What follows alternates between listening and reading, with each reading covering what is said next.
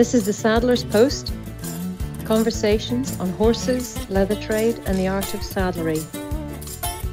With our host, Christian Lowe. Today on the Saddler's Post podcast, we have with us Cassandra Severino from Calyse.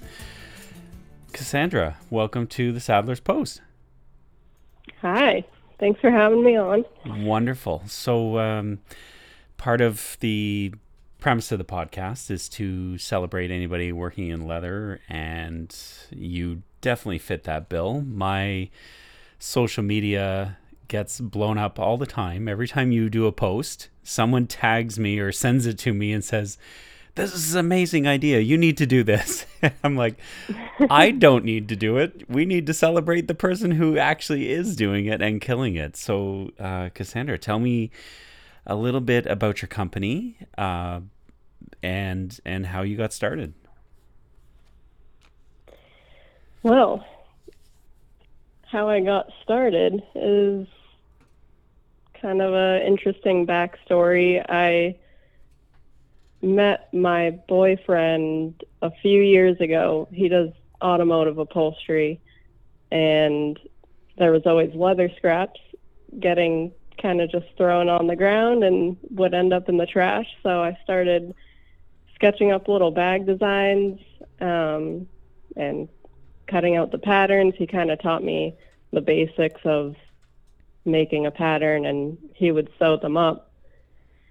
Um, and we did that for a couple months until he eventually was like, "All right, I think you can sew up the purses." Now he was kind of all set with it, so I I just couldn't stop making bags. Basically, I couldn't stop coming up with designs, and one thing led to another, and I grew up riding horses, so that's where the horse tack comes into play, and I love the aspect of recycling. So I just it started with using reins and halters, um, just on new leather bags that I was making, and eventually I I think my sister actually suggested like, oh, why don't you make a bag out of a saddle? And I'm like, well, that's crazy. I don't think that would really work. and so a couple months later, ruminating on that, I eventually took apart my childhood saddle and made a small bag and posted it. And there was pretty good reaction from it. So I'm like, oh, maybe I'll make another one out of my saddle. And I did, and it sold. So I kept going with that and and so on. And then now people bring in their personal childhood saddles. That's what keeps me most busy, and I'll make as many bags as I can out of their saddle, or if they only want one, I just make one out of it. But that's the most of it, and and then I have like a stock of my own saddles that I do like periodic drops on my website from whatever style I feel like making. That's cool. So, um, for people who haven't checked out your social media yet, um, it, it's it just really really cool.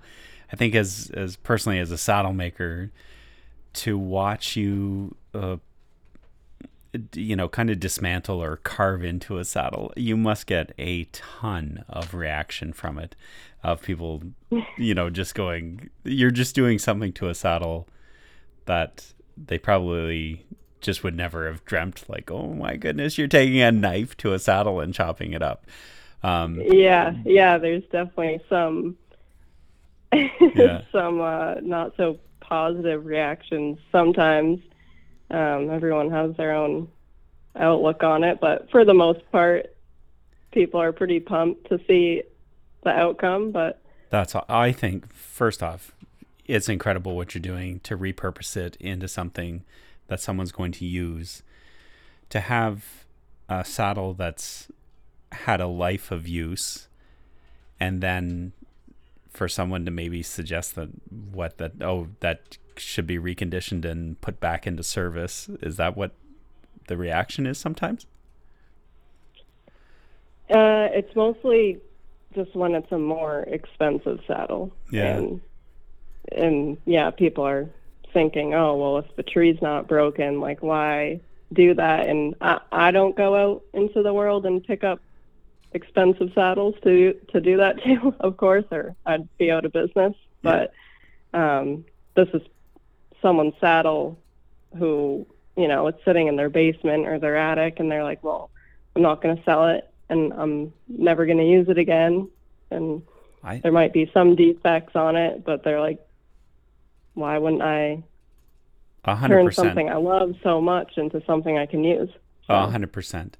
And for for for one craftsperson to make a saddle and then to have it sit in someone's basement or tack room and never ever be used again, the craftsman who made that originally would be mortified. The fact that it's gone on Mhm. to be repurposed into something that guaranteed every time that person leaves their home with it probably is a conversation piece. That's fantastic. hmm Yeah, it's cool. I, it's kind of like a.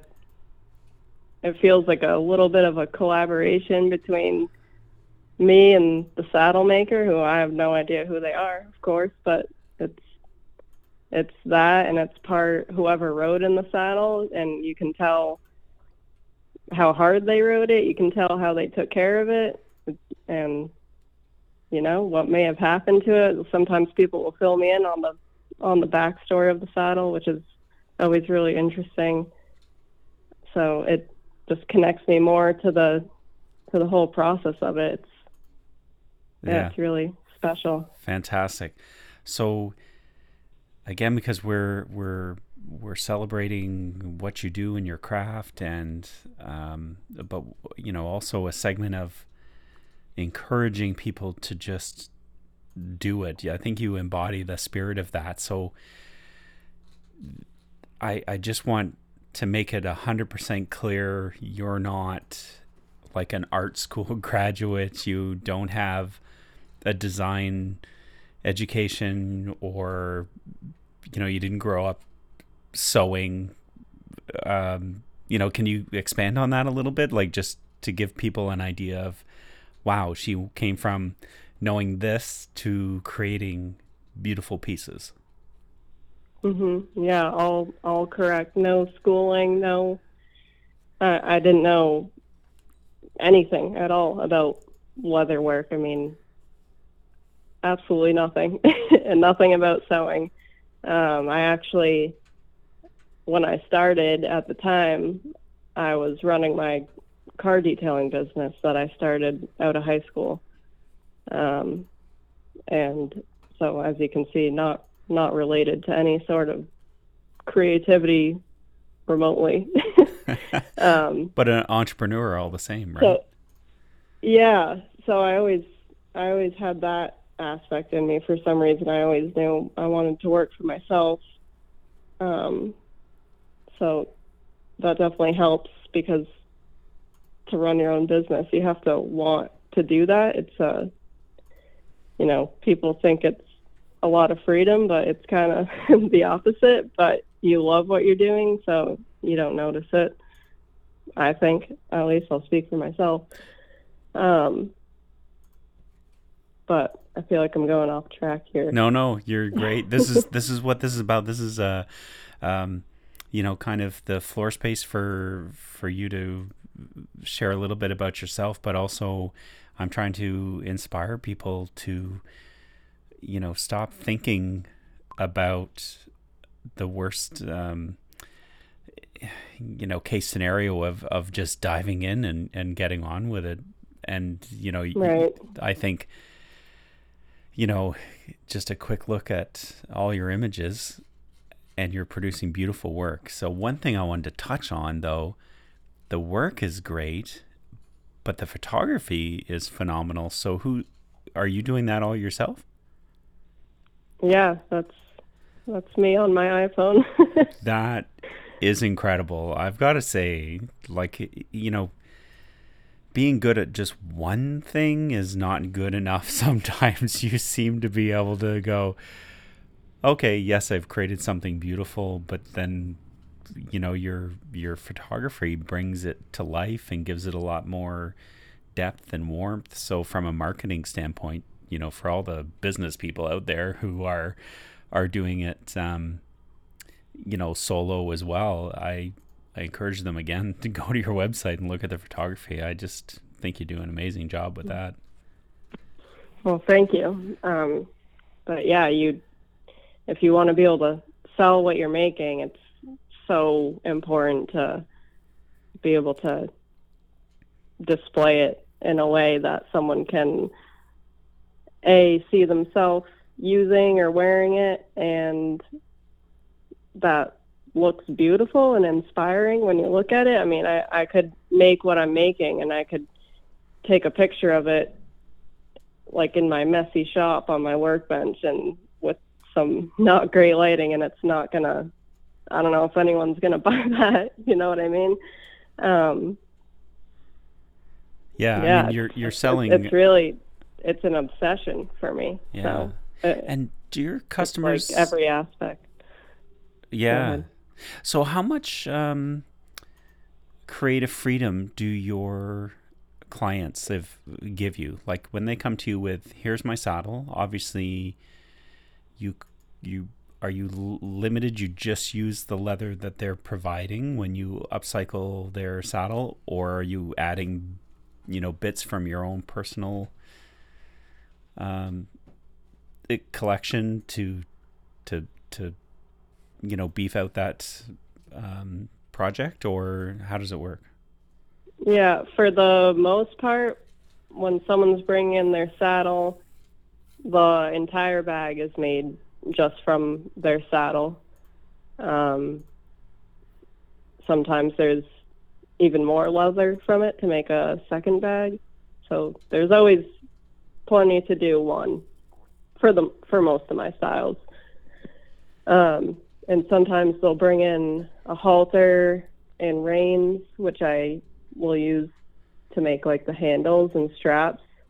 Um, but the only time I add in from my own supply is if if they don't bring in the extra tack, then I'll pull from my reins and my halters, and okay that's what finishes up the bag. Um, and all the hardware, besides like basically just the buckles, I'll repurpose from halters, but all the rivets and snaps and magnets, stuff like that, is all new hardware that I buy that goes into it. Um, but yeah, it's primarily just their saddle, and it's really fun when they bring in their own tack, especially when it has like a nameplate on it or something. I'll take that off the halter and put it on the bag somewhere.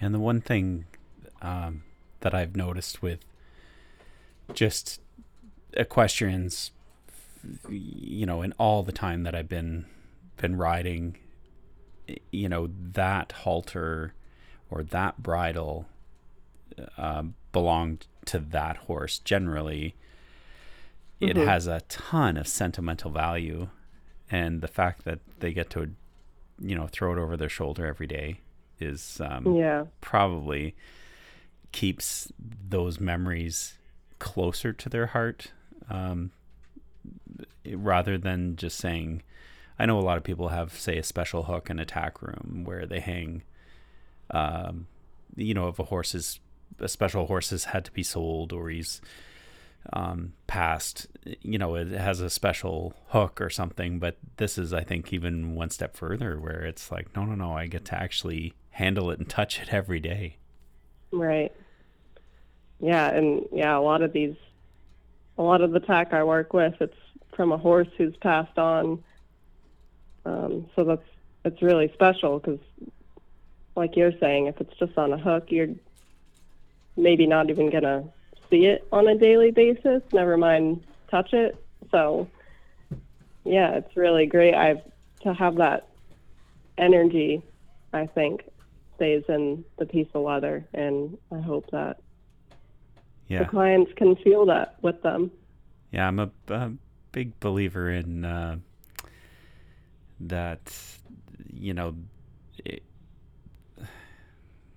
not sure how to say it but that would be very special to to most of the riders that i've ever dealt with over the years that um if something being useful and purposeful um, means that much more. Like it's a very very Mhm. interesting thing, and obviously from your designs, um, people can select oh just just make it like that, or they can start to do something completely bespoke? Like uh how much input do you like from clients versus say hey you know what? Leave it with me. I'm going to create something that i feel will reflect uh, you know based on what you've learned about them. I mean how much do you prefer a lot of Mhm. input or do you prefer a lot of creative freedom? Uh, I prefer creative freedom, um, but as always, the customer will select the style they want, and for the most part, people are really trusting, and I'm grateful for that. And they're they're just like, do whatever you think works best. I'm not going to tell you what to put where or whatever, but and some people are really particular on what they if they want like oh the spot on the seat i really want to see on the bag exposed somewhere and you know i'm happy to do that. Um, it's their bag and it's their tack and i know i realize the importance of it and you know it's a responsibility for me to make sure i nail the project every time because it's it does feel like a big deal. You know it's not just a handbag and it's also like a one shot deal once was- it's made. I was just going to So- say when you're working with new materials it might be an expensive mistake but you can start over.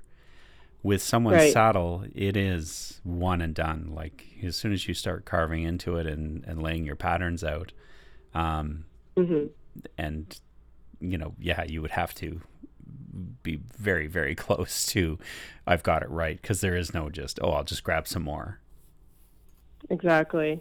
Yeah it's it was nerve wracking at first. I've gotten more used to it since i've made hundreds of them at this point but yeah it's and i still don't take it lightly. I don't want to sound like that but no it's it's not taking it It- lightly as your confidence builds as a as a creator Yeah. right? It's it's just uh um confidence that's all yeah so when yeah. what I mean, I'll lay out pieces and shuffle them around for way too long sometimes, just trying to find exactly what piece should go where.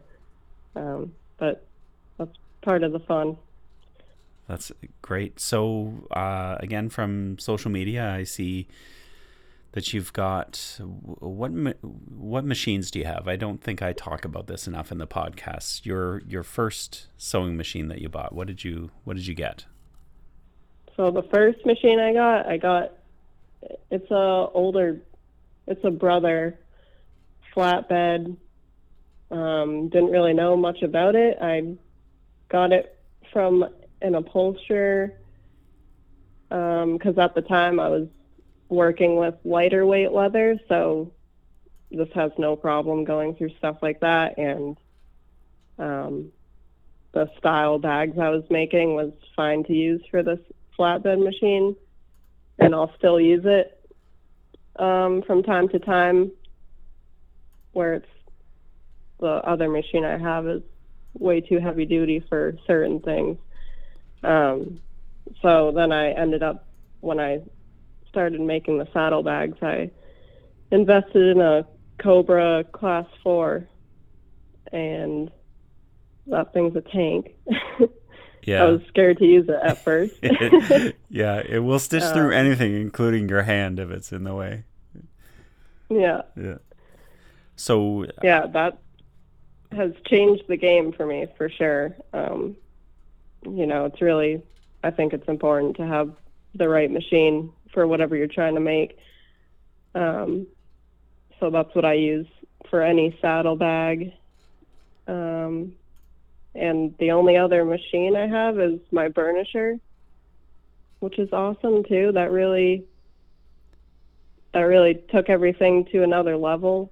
Being able to finish the edges like that and do it pretty efficiently.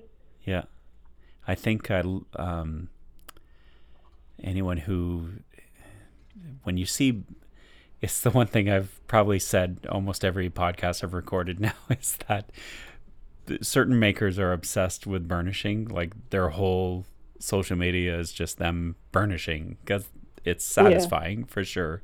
But I, what I think uh, the the saddle leather in particular is such a tight fiber. Um, even though it's old, it probably burnishes up beautifully because of it's it's such a tight um, uh, fiber in the leather. Is that that the case? Yeah. Yeah, it really does. Yeah. And the majority uh, are English saddles or Western. Uh, majority English. And is, um, is is that your background? Yeah, I think that's probably why. I think I that's what I my first saddle bag I made was from my English saddle, um, and I think that's you can kind of tell the style of bags I make are more English looking, I guess. it, it's true. Um, yeah, I but, but um, I I love using the Western saddles too. Um, but I'll always, if I'm using a Western saddle, most of the time I have to mix in a little English with it to make certain things work. Um, but they're really fun. They look really cool. I love the tooling. They're yeah. a little tougher to work with because they're usually a really heavyweight leather compared to the English saddles, but they turn out beautiful. Yeah, and I I kind of love actually the tooling, that Western styling mixed in with your spin on it, which is which has that English flavor to it, but it's like two worlds meeting uh, and and beautifully. I I really um, like what I've seen of it. Thank you. So, yeah, from a from okay. again from a business point of view, um, it seems like you just grew organically. By that I mean, you know, using social media, using things that were the least expensive way. Like, do you do you have any elaborate marketing program, or is is it just growing um, as people hear about you and see you and you know how how are yeah, you? Yeah, absolutely. I've just I've been really uh, consistent on posting on social media ever since I first started. Even when my boyfriend was selling up the bags, I was I just started posting them, and basically a daily habit. I I try to at least. Um, but yeah, I don't I don't even really run any Facebook ads, and I wouldn't even know really what else to do for advertising other than that. It's, it's kind of just what I know, and it's worked so far. And word of mouth is always the best, I feel like. And someone sharing it on their own page, that's super helpful.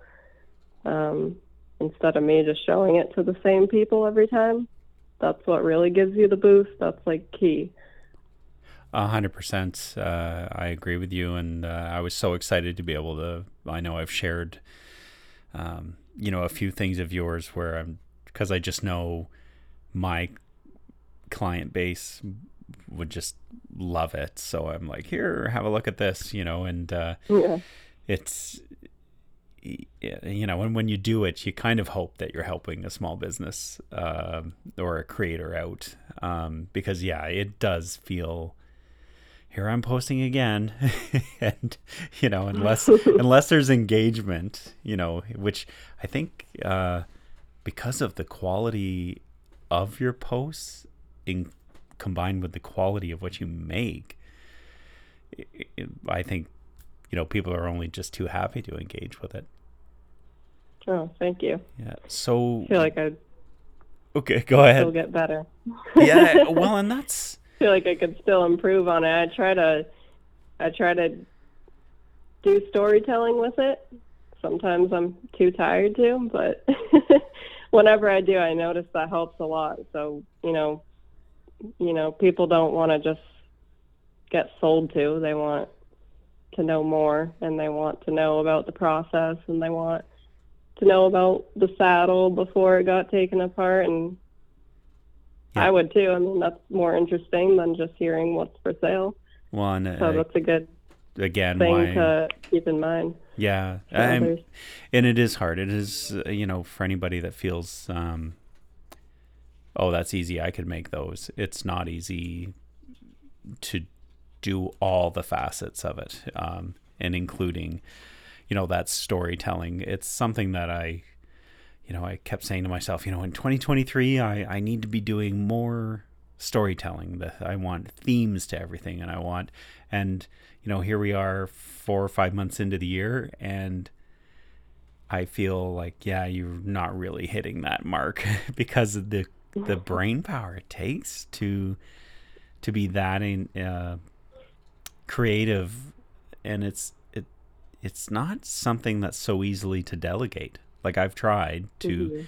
you know, I have fantastic help with my social media, but the to say, oh, you know, make something you know, you have to be incredibly good at sharing your ideas and what's rolling around in your brain to get it out on Mhm. uh, a post. So, yeah. Yeah, it can be really tough and really take a lot of energy, especially for someone like me. I'm definitely an introvert and I'm not like a huge talker. So for me to get on there and try to spit out a bunch of words can be can take quite a bit of time, but yeah, I try to get better at that.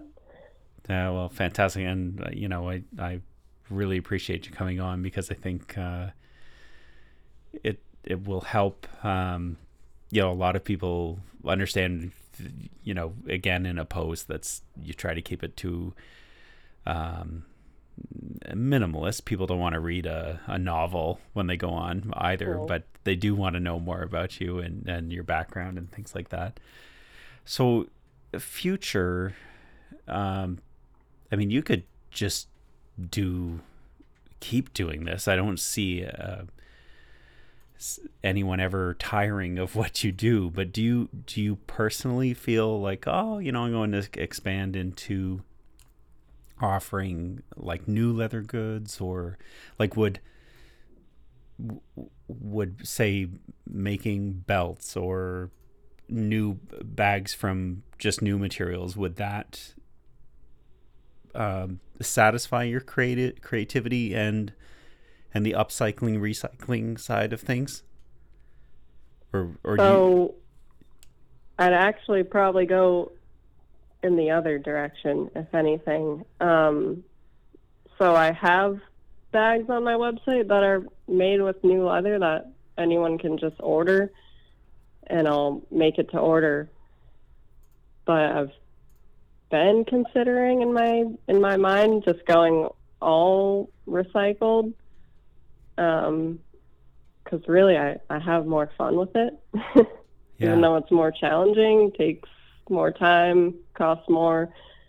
It's just, it's always funner for me to recycle something than to just roll out a new hide of leather. yep Um, so I, I might end up going that way. I haven't quite decided yet.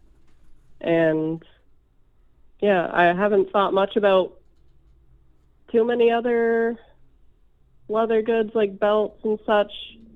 Um, cause I feel like the whole measurement thing can be tricky, getting it to fit someone perfectly. I know there's obviously a way to have set sizes, but I don't know. I kind of Oh. like I have a lot of fun with making bags, so probably stick more in that lane. Um, I've had thoughts of stuff like a wine tote, little things like that, possibly coming up in the future. But yeah, I think bags are my jam primarily. I don't hey you I don't can do a ton of wallets either, but I do have a few styles, but mostly Yeah. bags. you can see the the passion in your work. I always admire that when when you can see it. It's pal like it's palpable in in people's work. Um, and yours just oozes it like I enjoy doing this. this isn't so. Uh, you know, I think um, I, I I think you can just carry on, and people will always, as long as you're having fun. I think people will be having fun, um, commissioning you to do stuff. Yeah, I hope so because I could definitely see myself doing this till I need to retire. Whenever my hands give out. yes. Um, and but yeah, I don't really have big plans of expanding. I think I'm too much of a control freak to hire anyone, unfortunately. I'm, maybe that'll change someday, but I'm so particular. So right now, just a one, one woman band. Hey, there's there's absolutely nothing wrong with that, and I think that the whole expansion idea is um, I don't know. Sometimes it's overrated to me. Everyone thinks, oh, you know, growth is key to success. Where maybe like a, a painter wouldn't be like, oh, I'm just going to hire someone to. I mean, maybe painters do. They hire someone to to do the rough work and then they fill in the subtle nuances or something. But it's not. It it's it's more of a production than. Uh, almost mini factory made rather than something being you know bespoke made.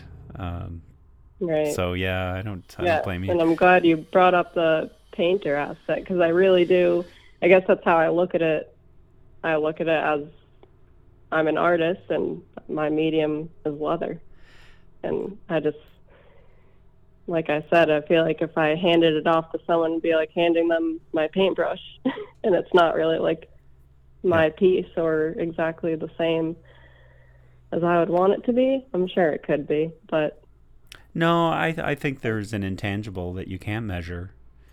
Um, you know, it's that that that's there, and you either you know when you're if you're losing passion for what you do and you feel like oh I, like I have more orders than I can fill, you know there's no shame in just uh, telling people I'm raising my prices. you know, this is that right. will is a great way to weed out uh, some orders, but also, um, you know, just to be like, look, the it takes as long as it takes. You wouldn't rush mm-hmm. any other type of artist. Um, so if it if I if I say it's going to be a six month thing, um, then it's six months, and you know most people who who understand they're dealing with an artist. That was going to be one of my questions to you was, you know, I don't I identify myself as anything other than a tradesperson because I really don't feel like I have an artistic bone in my body. But then, you know, some people are like, oh no no, I prefer you know, crafts person or but artist perfectly is suited suited to to what you do. I think it is artistry because it, you know there's so many facets from design, but your design has to work with your upcycled or recycled material. So it there's an there's so many elements to it. Mhm. Yeah, there's a lot to think about when you know when I'm building a new design. It's it feels kind of limiting sometimes because it has to work with these weird shaped pieces of leather that are all going to kind of behave differently. Um, it's it's always inconsistent what I'm working with, and I have to make a product that is consistent. So yeah. it's tricky in that aspect. One and especially as you're dismantling a saddle, I'm sure you've noticed when I have to replace knee pads on a saddle, on an English saddle, the knee pads wear out, you know, you replace them. The flaps, though, have uh, broken in. They're two different sizes now. They were perfectly symmetrical when it was built, but mm-hmm. everyone with their dominant leg or their leg that's flopping around in the wind all the time while they're riding has worn and stretched one flap completely different than the other leg. Um, so when you're say laying two flaps out to to cut the body of a bag out or whatever it is you're going to do with it, you must see that hey, even one's thinner than the other one now. Right? So you really Definitely. yeah. Like it's it's there's Yeah. no there's no more symmetry or not truly. Um so you really do have to work with something that's been um really broken into that particular rider.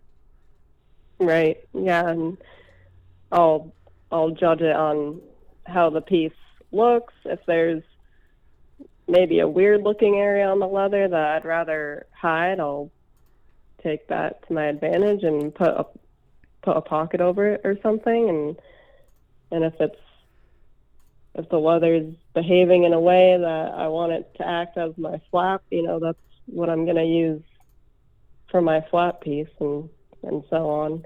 So, kind of what we were talking about before with when people want certain pieces in certain places, I have to kind of be like, well, I'll try, but it doesn't always work that way. You know, every every piece of leather has its role that it has to play in the bag. So, Yeah.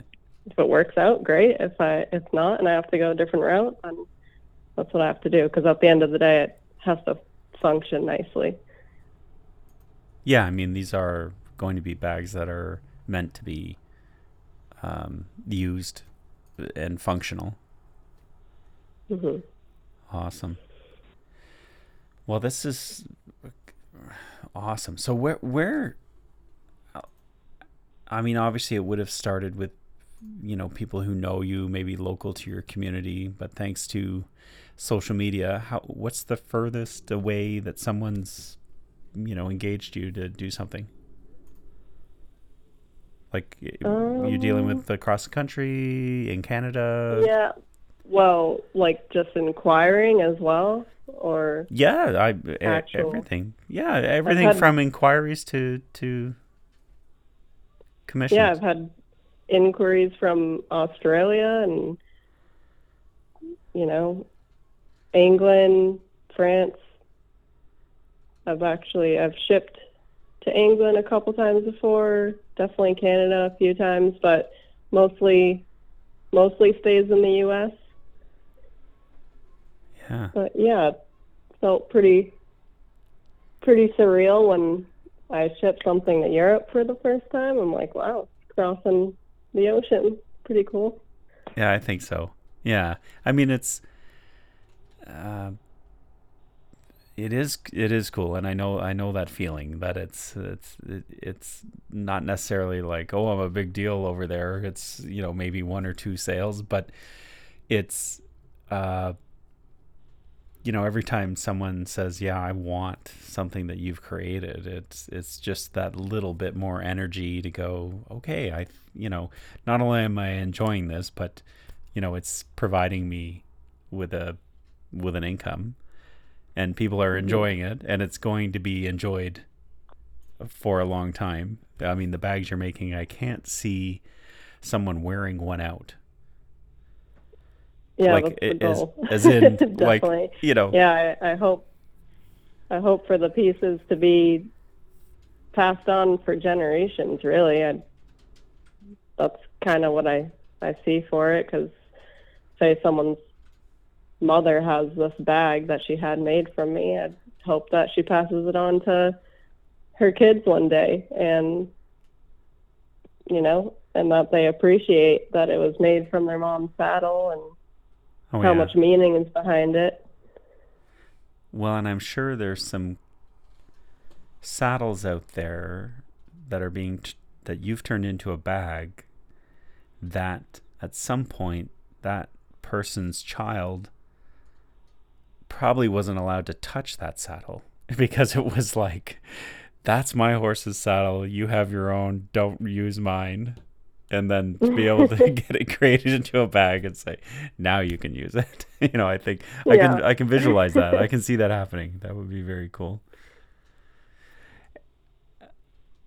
So how much time um because obviously the more marketing you do the it eats into your productivity and creative time. So do you have like look, I'm going to do do you do you I mean post COVID, I mean are you getting out and doing retail shows, trade shows, horse shows or you're strictly doing uh, online? Mainly online. Last year, I did um, maybe three or four local, like artisan markets. And yeah, for the most part, just sticking to online. Uh, I've been lucky to stay really busy just through that, and Yeah. it's honestly easier to not go to shows if I don't have to, even though I, I do like getting out there and it's nice to see people shop them in person and you know, some people like to touch and feel a bag before they buy it, totally understandably. So I like that whole aspect of it and you run into customers who never would have found you otherwise. So Yeah, we at the beginning, it was super helpful, but I don't do it as much anymore. I'll probably only do like one or two this summer. But mainly pushing on social media. Yeah, it's nice for people that aren't always on social media to be able to meet the maker and and get out there. Right. Uh so Yeah. if for anybody listening out there or anybody who knows somebody when their saddle gets say diagnosed with a broken tree and they're choosing not to get it repaired because sometimes the cost of getting something repaired is or you know they just feel like I'm not going through the hassle of getting that repaired it's you know the universe telling me to buy a new saddle uh, do you can people reach out to you and just say hey i'd like to donate my saddle to you Yeah, definitely. cool Yeah, yeah that I- I- happens sometimes. yeah to me I'm it's happy uh, to take them in. I'll never turn them away.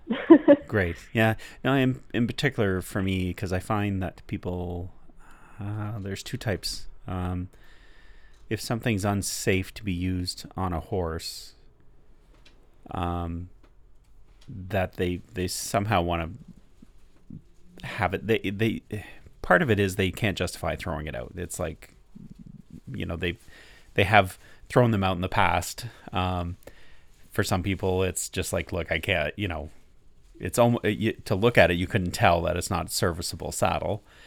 Um, but uh, it'd be nice that if they could just say hey look and to make sure that it never ends up on a horse accidentally. You know like what happens sometimes is that we see these saddles end up on ebay or uh, something like Right. that. And um, it'd be nice if they could reach out to you and just say hey if you if, if you're taking donations gladly send this to you. It would be great to see it end up in, in a project for somebody. Even if they're not commissioning you to make a bag, at least their saddle is not going to a landfill and it won't end up um, in some riding school or, you know, right. something like that. So I, I hope that people listening will, will consider doing that with their saddle. Yeah, it's a win-win-win. I think. Um, yeah, some of these saddles I take apart should never go on a horse's back. So I definitely don't feel bad about some of them. It's like Oh yeah, you gotta there was not put this in the trash and not use it. So Yeah. So it Absolutely. goes. Fantastic.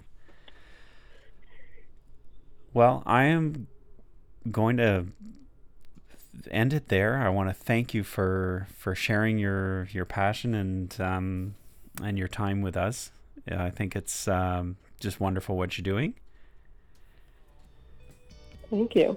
I appreciate having the conversation. Nice to to talk about what I love to do. Awesome. Well, thank you very much, Cassandra. Thank you. Hi, this is Cassandra Severino from Calyse, and I am a leather crafter. and make handbags out of recycled saddles and repurposed tack. And I'm based out of Candia, New Hampshire. And it was great talking with Christian on the Saddler's Post.